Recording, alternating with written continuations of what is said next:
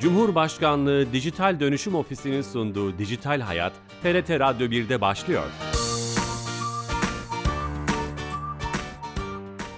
Herkese merhaba, ben Bilal Eren. Teknoloji ve dijitalleşmenin hayatlarımıza etkilerini ve sonuçlarını ele aldığımız Dijital Hayat programımıza hoş geldiniz. Her cuma saat 15.30'da TRT İstanbul Radyo stüdyolarından bir başka konu ve konuk ile kulaklarınıza misafir olmaya devam ediyoruz. Bugün cep telefonlarımızdan otomobillere, kişisel bilgisayarlardan çamaşır makinelerine kadar hemen hemen her elektrikli cihazda kullanılan yarı iletken teknolojisini, neden önemli olduğunu, bugünlerde üretim, kontrol ve hakimiyet anlamında yaşanılan savaşı konuşmak istedik. Çok değerli bir konuğumuz olacak. Teknoloji editörü Erdi Özağ bizimle beraber olacak ve bu konuyu kendisiyle telefon bağlantısıyla konuşmaya çalışacağız. Ama öncesinde her hafta olduğu gibi kamunun tüm hizmetlerini, servislerini dijitalleştirerek bizlere sunan e, Türkiye Kapısı, E-Devlet Kapısı olarak bildiğimiz Türkiye Gov.tr'den Dijital Türkiye ekibinden Sami Yenice ile beraber olacağız. Kendisi telefon attığımızda. Sami Bey. Bilal Bey yayınlar. Hoş geldiniz yayınımıza. Hoş bulduk sağ olun. Bu hafta hangi servis hizmeti bize anlatacaksınız? Bu hafta isterseniz devlet kapısında yer alan hizmetleri hangi platformlarda kullanabiliyoruz? Bundan bahsedelim kısaca. Lütfen, lütfen. E-Devlet kapısında web ortamında sizin de bahsettiğiniz gibi türkiye.gov.tr adresine erişmek mümkün. 54 milyondan fazla kayıtlı kullanıcımıza 5749 adet hizmeti 791 adet kamu kurum kuruluşu, belediye ve üniversitemiz aracılığıyla sunmaktayız.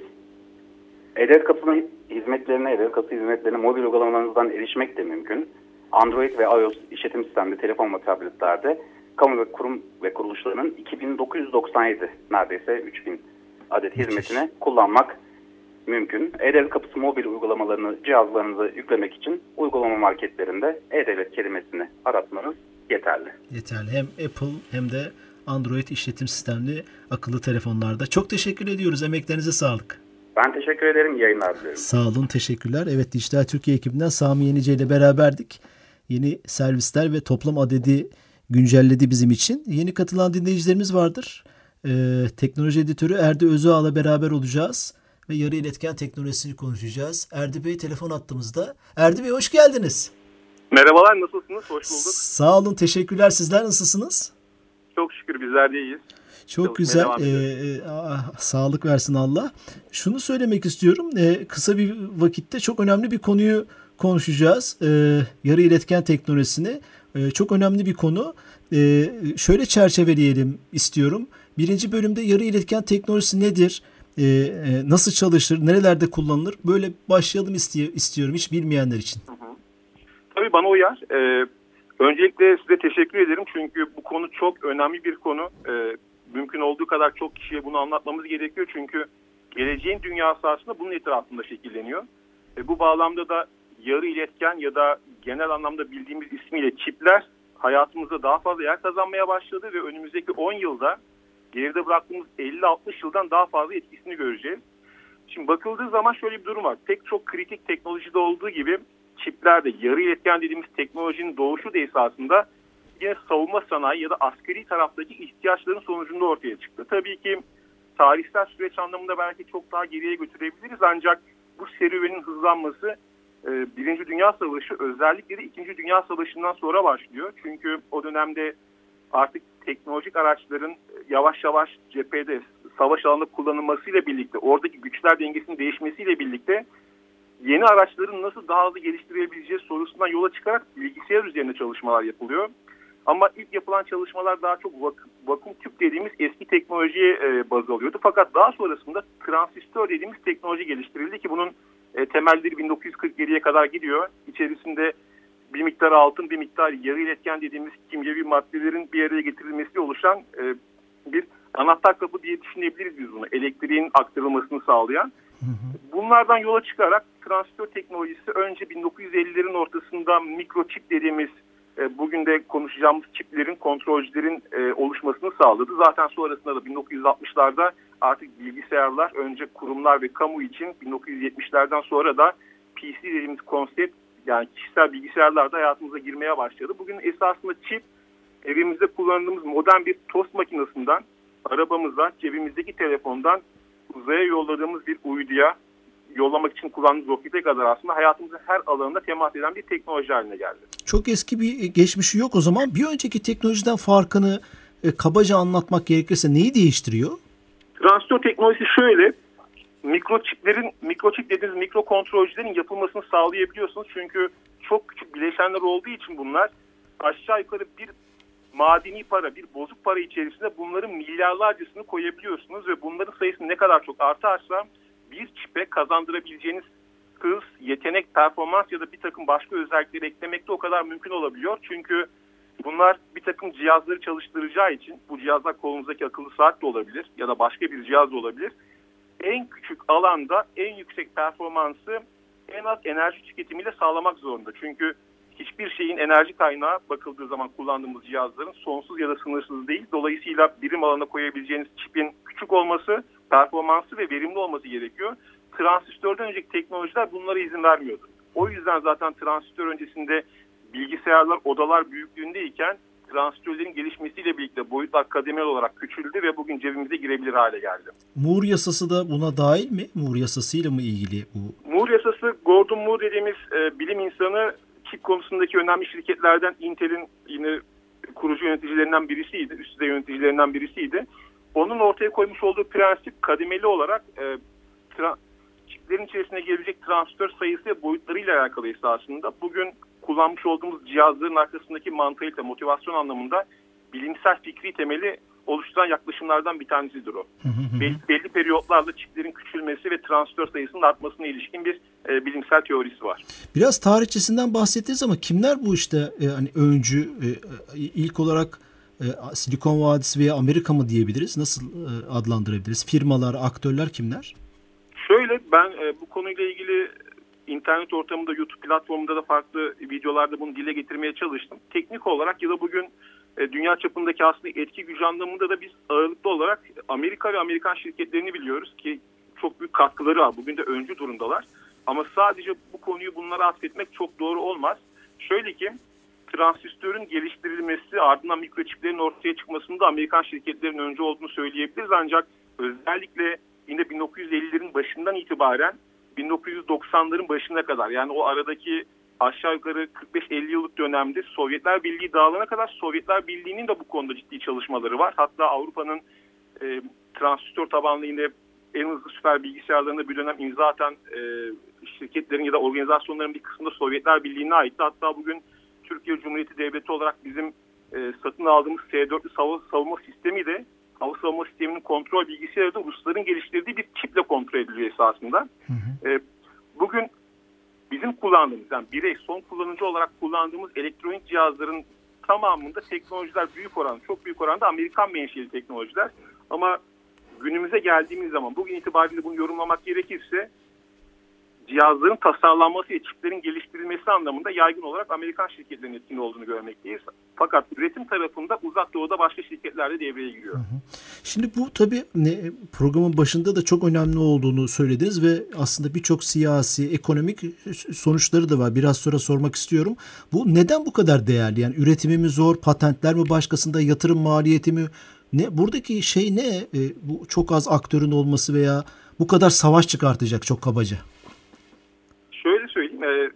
Einstein'a atfedilen bir söz var. Kendisi şöyle söylüyor. Tabii ki hepimiz savaşa karşıyız ama sonucunda e, hayatında doğal akışıyor bazı gerçekler var. Einstein diyor ki 3. Dünya Savaşı'nın neyle yapılacağını bilmiyorum ama 4. Dünya Savaşı taş ve sopalarla yapılacak diyor. Biz belki de şu anda ticaret savaşı adı altında 3. Dünya Savaşı'nı yaşıyoruz. Neden? Bugün işte Amerika Birleşik Devletleri'nin başkanı çıkıyor, bir kararnameye imza atıyor ve en büyük rakibi olarak gördüğü Çin'deki Çin'in en büyük şirketini nispeten zor durumda bırakabiliyor. Çünkü çip teknolojisi şu açıdan önemli. Bugün dijital dünyadan bahsediyoruz, dijital ekonomilerden bahsediyoruz. Başına dijital koyduğumuz her şeyin merkezinde çip var. Sağlık, ekonomi, eğitim boyutu, neresi olursa uzak projelerine kadar hepsinin merkezinde çip var. Dolayısıyla çipi kontrol edebiliyor olmanız lazım. Kontrolden kastımı da aslında alt kırmızılara ayırabiliriz. Lütfen. Bir tarafta çip tasarlayabilirsiniz. Bir taraftan çip üretebilirsiniz. Bir taraftan da çipi tasarlayıp üretimini de gerçekleştirebilirsiniz. Bugün dünyada ülkeleri ve şirketleri bu ölçekte aslında ayırmak mümkün. Amerikalı şirketlerin bir kısmı çipi geliştirebildiği gibi üretimini de gerçekleştirebiliyor. Bu Amerika içerisindeki bir takım fabrikalarda da yapılıyor ya da uzak doğuda veya Kuzey Avrupa'da işte ya da İrlanda gibi bazı ülkelerde de yapılabiliyor.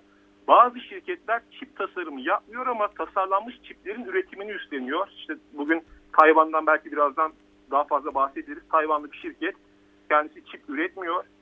Çip tasarlayıp satmıyor ama müşterilerinin getirmiş olduğu tasarımları, çip tasarımlarını arıyor, alıyor, üretiyor ve bugün kullandığımız cep telefonunun içerisine girmesini sağlıyor.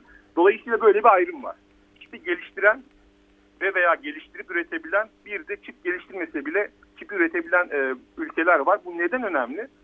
İçinden geçmekte olduğumuz süreçte özellikle bu ticaret savaşının e, artış göstermesiyle birlikte bunun daha önemli hale daha önemli bir hale geldiğini gördük. Çünkü çipi tasarlayamazsınız eğer yarın o çipi çeşitli sebeplerden dolayı bu politik konjonktürden kaynaklı da olabilir. Covid-19'un getirmiş olduğu bir takım sebeplerden dolayı da olabilir ya da bugün öngöremeyeceğimiz başka sebeplerden dolayı da olabilir.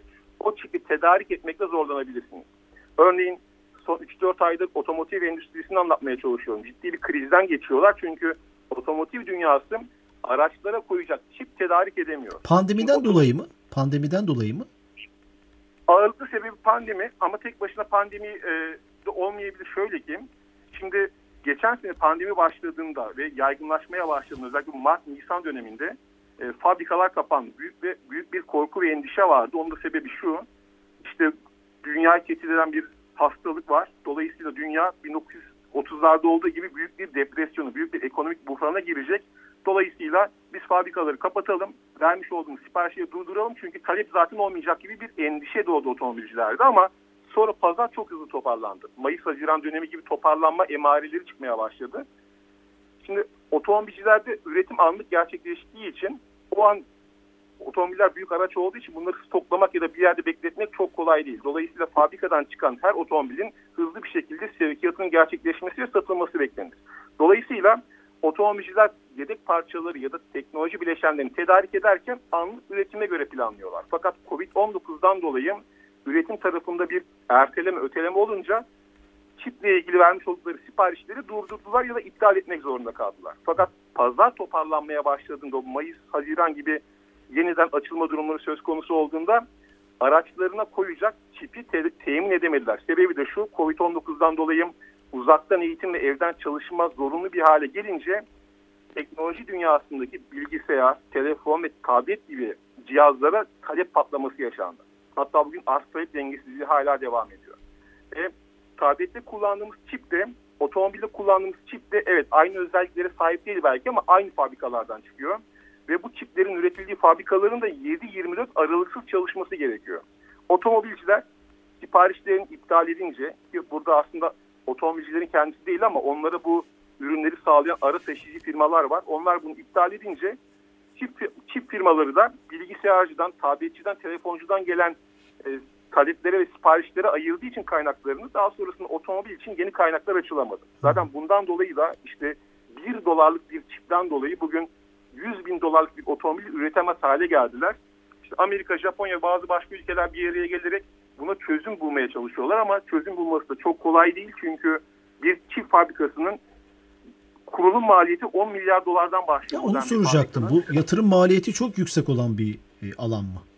Şöyle söyleyebilirim hocam. Yani kuracağınız fabrikanın kapasitesi, modernizasyonu ve bazı başka e, değişkenlere göre maliyet değişebilir ama bugün 10 milyar dolar civarında kabaca düşünebiliriz. Bu da tek başına yetmiyor. Paranız olsa bile bunu hemen yapabileceğiniz gibi bir sonuç çıkmıyor ortaya. Çünkü genelde kurulumu 2 yıla yakın sürüyor. 2 ila 3 yıl civarında sürebiliyor bunun. Kaldı ki diyelim ki siz fabrikayı kurdunuz. Fabrikayı kurmak tek başına anlamlı değil. Çipleri üretmeniz gereken bir takım makineler var. Bu makinaları da dünyada üretebilen firma sayısı çok sınırlı. Örneğin Hollanda'da ASML dediğimiz bir şirket var. İşte Japonya'da e, Nikon gibi şirketlerin yapmış olduğu bazı makineler var ama bu makineler çok karmaşık, üretimleri çok sınırlı. İşte Hollandalı şirket yılda 20 tane üretebilirim diyor ki onlar da yavaş yavaş gecikmeye başladılar. Çünkü o makineler de yani çipi üreteceğiniz makine de çipe ihtiyaç duyuyor ve çipi üretecek makine üretebilmek için çip bulamıyor onlarda. E, dolayısıyla orada da bir sıkıntı var.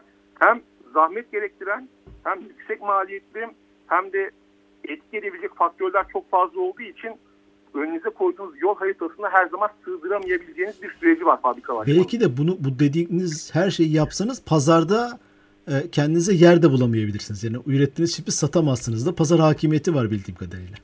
Şöyle genelde zaten bu e, bu tür fabrikalar çok uzun vadeli plan ve projeksiyonlara göre yapılıyor. Hadi ince hani kafanızda esti bu kadar param var ben bunu hemen yaparım demek de olmuyor. Şöyle bir örnek verebilirim. Bugün Almanya'da bir çift firması var Global Foundries isimli. Bu firma aslında Amerikan menşeli bir teknoloji firmasının fabrikasıydı. E, ama onlar sıkıntıya düşüp biz artık bu fabrikaları opere edemiyoruz, çalıştıramıyoruz. Biz en iyisi sadece tasarım yapan bir şirkete dönelim ve bunu birine satalım dediğinde devreye mesela Arap sermayesi girdi. Çünkü onlar da petrolün ileride eskisi kadar güçlü bir gelir kaynağı olmayacağını farkındalar. Yüksek teknolojiye yatırım çerçevesinde bu işlere girdiler ama ne yazık ki çok büyük bir oyuncu olamadılar. Çünkü burada dediğiniz gibi birincisi bir fabrikayı işletirken doğru müşteri profiline sahip olmanız gerekiyor. Orada dünya devi teknoloji şirketlerinin çok ciddi alımlarından bahsettiğimiz için işin siyasi boyutu da devreye giriyor ister istemez. Bir taraftan dışa bağımlılığı azaltmak isteyen ülkeler kendi fabrikalarını da yapmak istiyorlar ki Çin mesela bunların başında geliyor. Dolayısıyla bir fabrikayı kurmak, içini doldurmak tek başına yeterli değil. Az önce de sizin ifade ettiğiniz üzere doğru iş modeli, doğru müşterileri de bulmak gerekiyor. Yani şu an zaten çok ciddi bir talep olduğu için bugün bir şekilde kapasitesini arttırabilme yeteneğine sahip olan bir firma arttırdığı kapasite kadar yeni müşteri ya da talep alabilir belki ama uzun vadede gerçekten çok doğru bir e, yol haritası yapmak gerekiyor. Onu soracaktım bu siyasi e, e, müdahaleleri vesaire ama şunu merak ediyorum. E, uzun uzun anlattınız. Dünyada mesela tasarım yapabilen, geliştiren, üretebilen kaç tane firma var? Örneğin Amerikalı iki tane, İngiliz bir tane. Böyle e, şey yapsak bunları kategorize etsek ne söyleyebiliriz? Şöyle e, esasında çip ya da mikro kontrolcü dizayn edebilen şirket sayısı çok fazla. Ülkemizde de tasarım yapabilen e, önemli şirketlerimiz var. Ama hani siz dersiniz ki bugün kullandığımız bilgisayara girebilecek nitelikte, bugün kullandığımız telefona güç verecek nitelikte çip dizayn edebilen kaç firma var dersiniz eğer. Hani ben diyeyim 10 tane var. E, bunların da zaten ürünlerini kullanabiliyoruz. E, burada esasında önemli olan şey şu. Bu tasarımı yaparken dışa ne kadar bağımlı olmadığınız çok önemli. Bugün kendi özgün tasarımını yapabilen şirketler var ya da dışarıdan bir tasarım üzerinde kendi çipini kurgulamaya çalışan şirketler var ki şöyle anlatabilirim onu. Mesela ARM, ARM diye bir şirket var. Bu şirket bir işlemci mimarisi geliştiren bir şirket. Kendisi bir ürün satmıyor. Herhangi bir satışı yok ama geliştirmiş olduğu çip tasarımını müşterilerine satıyor. Örneğin ben Erdi olarak bir şirketim. Siz de Bilal olarak bir şirketsiniz bizlere bazı seçenekler sunuyor. Diyor ki Bilal Bey ben size tasarımı isterseniz bitmiş olarak vereyim. Siz sadece kendinize fabrika bulun ve çipin üretimini yaptırın. Sonra da kullanmaya başlayın. Sadece tasarım satıyor yani bu bahsettiğiniz firma. Ama orada şöyle onun başka ayakları var. Dediğim gibi size şunu söyleyebiliyor. Bilal Bey ben sizin şirketinize bitmiş tasarımı vereyim. Siz direkt üretimini yaptırın ve kullanmaya başlayın. Ya da bana geliyor diyor ki Erdi Bey diyor ben size mimarinin temellerini vereyim sizin eğer bir mühendislik ekibiniz ve kapitaliniz yani yatırım yapabileceğiniz bir ana paranız varsa bu mimari üzerine kendi çipinizin tasarımını yapın diyor. Yani bana bitmiş tasarım değil, bana altyapıyı veriyor. Ben binayı kendi istediğim gibi yapıyorum. Ama size binayı veriyor, al bunu ürettir diyor. Farklı iş modelleri var. Bugün, bugün e, cep telefonlarımızdaki çiplerin tamamına yakını bu iki model etrafında şekilleniyor. Bir de bilgisayarda kullandığımız işte Intel ve AMD tabanlı iki e, ürün grubu var. Zaten dünyada da bu ikisinden birini kullanıyoruz biz. Genellikle Windows işletim sistemli makinalarda.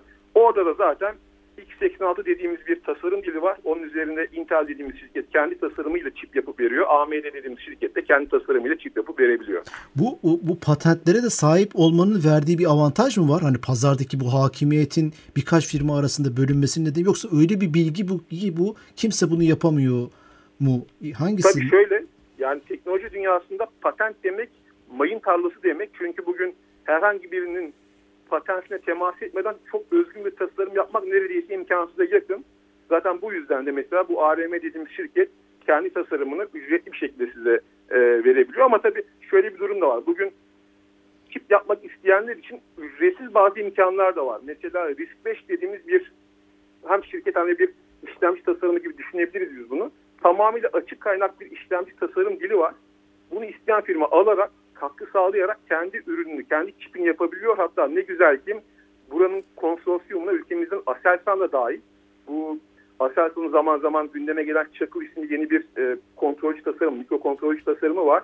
Henüz detayları çok kamuoyuna yansımadığı için bilmiyoruz ama e, bu konuda ortaya koyulan vizyonda ikinci aşamada mesela telefonlar için de Aselsan'ın bir işlemci geliştirebileceği söyleniyordu. İşte burada bizim de konsorsiyumuna dahil olduğumuz Risk 5 açık kaynak tabanlı bir işlemci tasarımı yapıyor. İsteyen herkes bu tasarım ücretsiz alıp kendi çipini geliştirebiliyor. Tabii bir konsorsiyum olduğu için orada bir belki gönüllülük esasıyla kurumların, ülkelerin ya da şirketlerin e, konsorsiyum büyümesi adına belki maddi bir desteği de olabilir. Fakat diğer tasarımlardan farklı olarak böyle bir açık kaynak teknoloji de var. İsteyen herkes alıp kendi çipini geliştirmeye başlayabiliyor Peki, mesela. ama o oradan şu an üretilen bir başarı hikayesi var mı şu an bir kullandığımız bir ürün içinde? Şöyle şu an henüz bizim kullandığımız son kullanıcıya yansıyan, temas eden ürünleşmiş bir teknoloji bireysel kullanıcı için yok ama son 1-2 yıldır özellikle bu Amerikan Amerika ve Çin arasındaki ticari savaşın hızlanmasından sonra muazzam bir ivme var orada.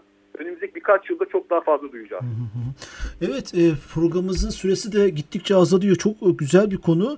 E, yeni açan dinleyicilerimiz için teknoloji editörü Erdi Özağ'la beraberiz. Bu Amerika ile Çin arasındaki görünmeyen savaşın nedenlerinden biri de veya işte o ticaret savaşları şemsiyesinin altında çip e, savaşı var diyebilir miyiz o halde?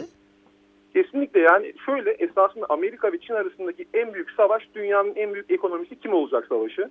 Çok kıran kırana bir mücadele var orada. Bunun da tabii ki merkezinde çip var. Neden? Şu anda dünyanın en büyük ekonomisi olmak istiyorsanız teknolojik katma değeri yüksek ürünler geliştirip satabiliyor olmanız lazım. Bu bağlamda da Çin'in son yıllarda muazzam bir gelişimi var. Hem şebeke tarafında yani bugün kullandığımız hücresel bağlantı yani cep telefonlarımızdaki bu 3G, 4G, 5G konusunda Çin muazzam bir yol kat etti o, o tarafta. Diğer taraftan Çinli markaların da dünyaya son 5 yılda özellikle ciddi bir açılımı var. Bugün e, telefon pazarındaki hakim firmalara bakıldığı hmm. zaman yani ilk 5 marka arasında bugün 3 tanesinin Çinli olduğunu görmekteyiz. Dolayısıyla buna önlem olarak tabii Amerika'nın kendine göre farklı iddiaları var. Çin'in kendine göre farklı iddiaları var ama ortaya çıkan ticaret savaşı ekonomik menşeili ve bugün ekonomisinde ekonomiyi belirleyen en önemli argüman da teknoloji olduğu için olay tabii ki teknoloji ve işin çip ayağına kadar da gidiyor. O, o Çinli markaların cep telefonunun içinde kendi çipleri mi var Çinli üreticilerin yoksa Amerikalı veya başka İngiliz çipler mi kullanıyorlar? Son soru Şöyle e, şu an Amerika'nın hedef aldığı en büyük şirket Çinli Huawei'di. Huawei kendi çipini geliştiriyor. Az önce size dedim ya ARM firmasından siz girip tasarım evet. alıp kendi çipinizi yapabiliyorsunuz. Onlar bu modelle kendi çiplerini geliştiren taraftaydı.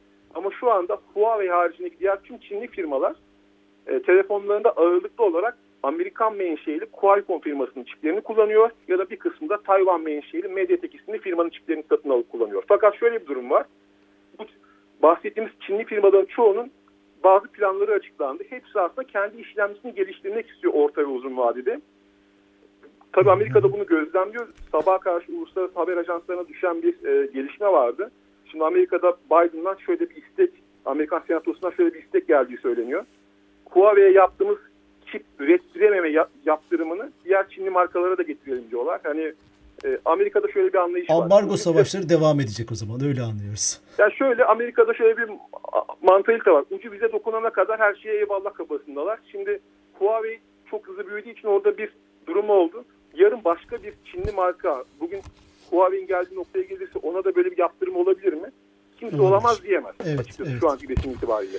Ee, Erde Özağ, e, sevgili Erde Özağ süremizin sonuna geldik. O kadar önemli bir konu ki belki ikinci, üçüncü programları yapmak lazım ama çok güzel çerçeveledik. Uzun uzun vadeli müthiş bir işten bahsediyoruz. Çok teşekkür ederiz. Ağzınıza sağlık. Ben teşekkür ederim. Umarım keyifli olmuştur. Çok güzel oldu. Çok sağ olun. Çok teşekkürler.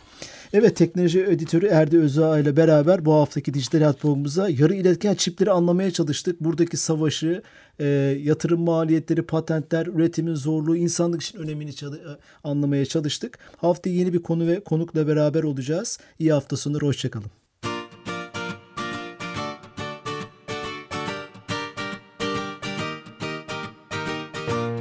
Cumhurbaşkanlığı Dijital Dönüşüm Ofisi'nin sunduğu Dijital Hayat, TRT Radyo 1'de sona erdi.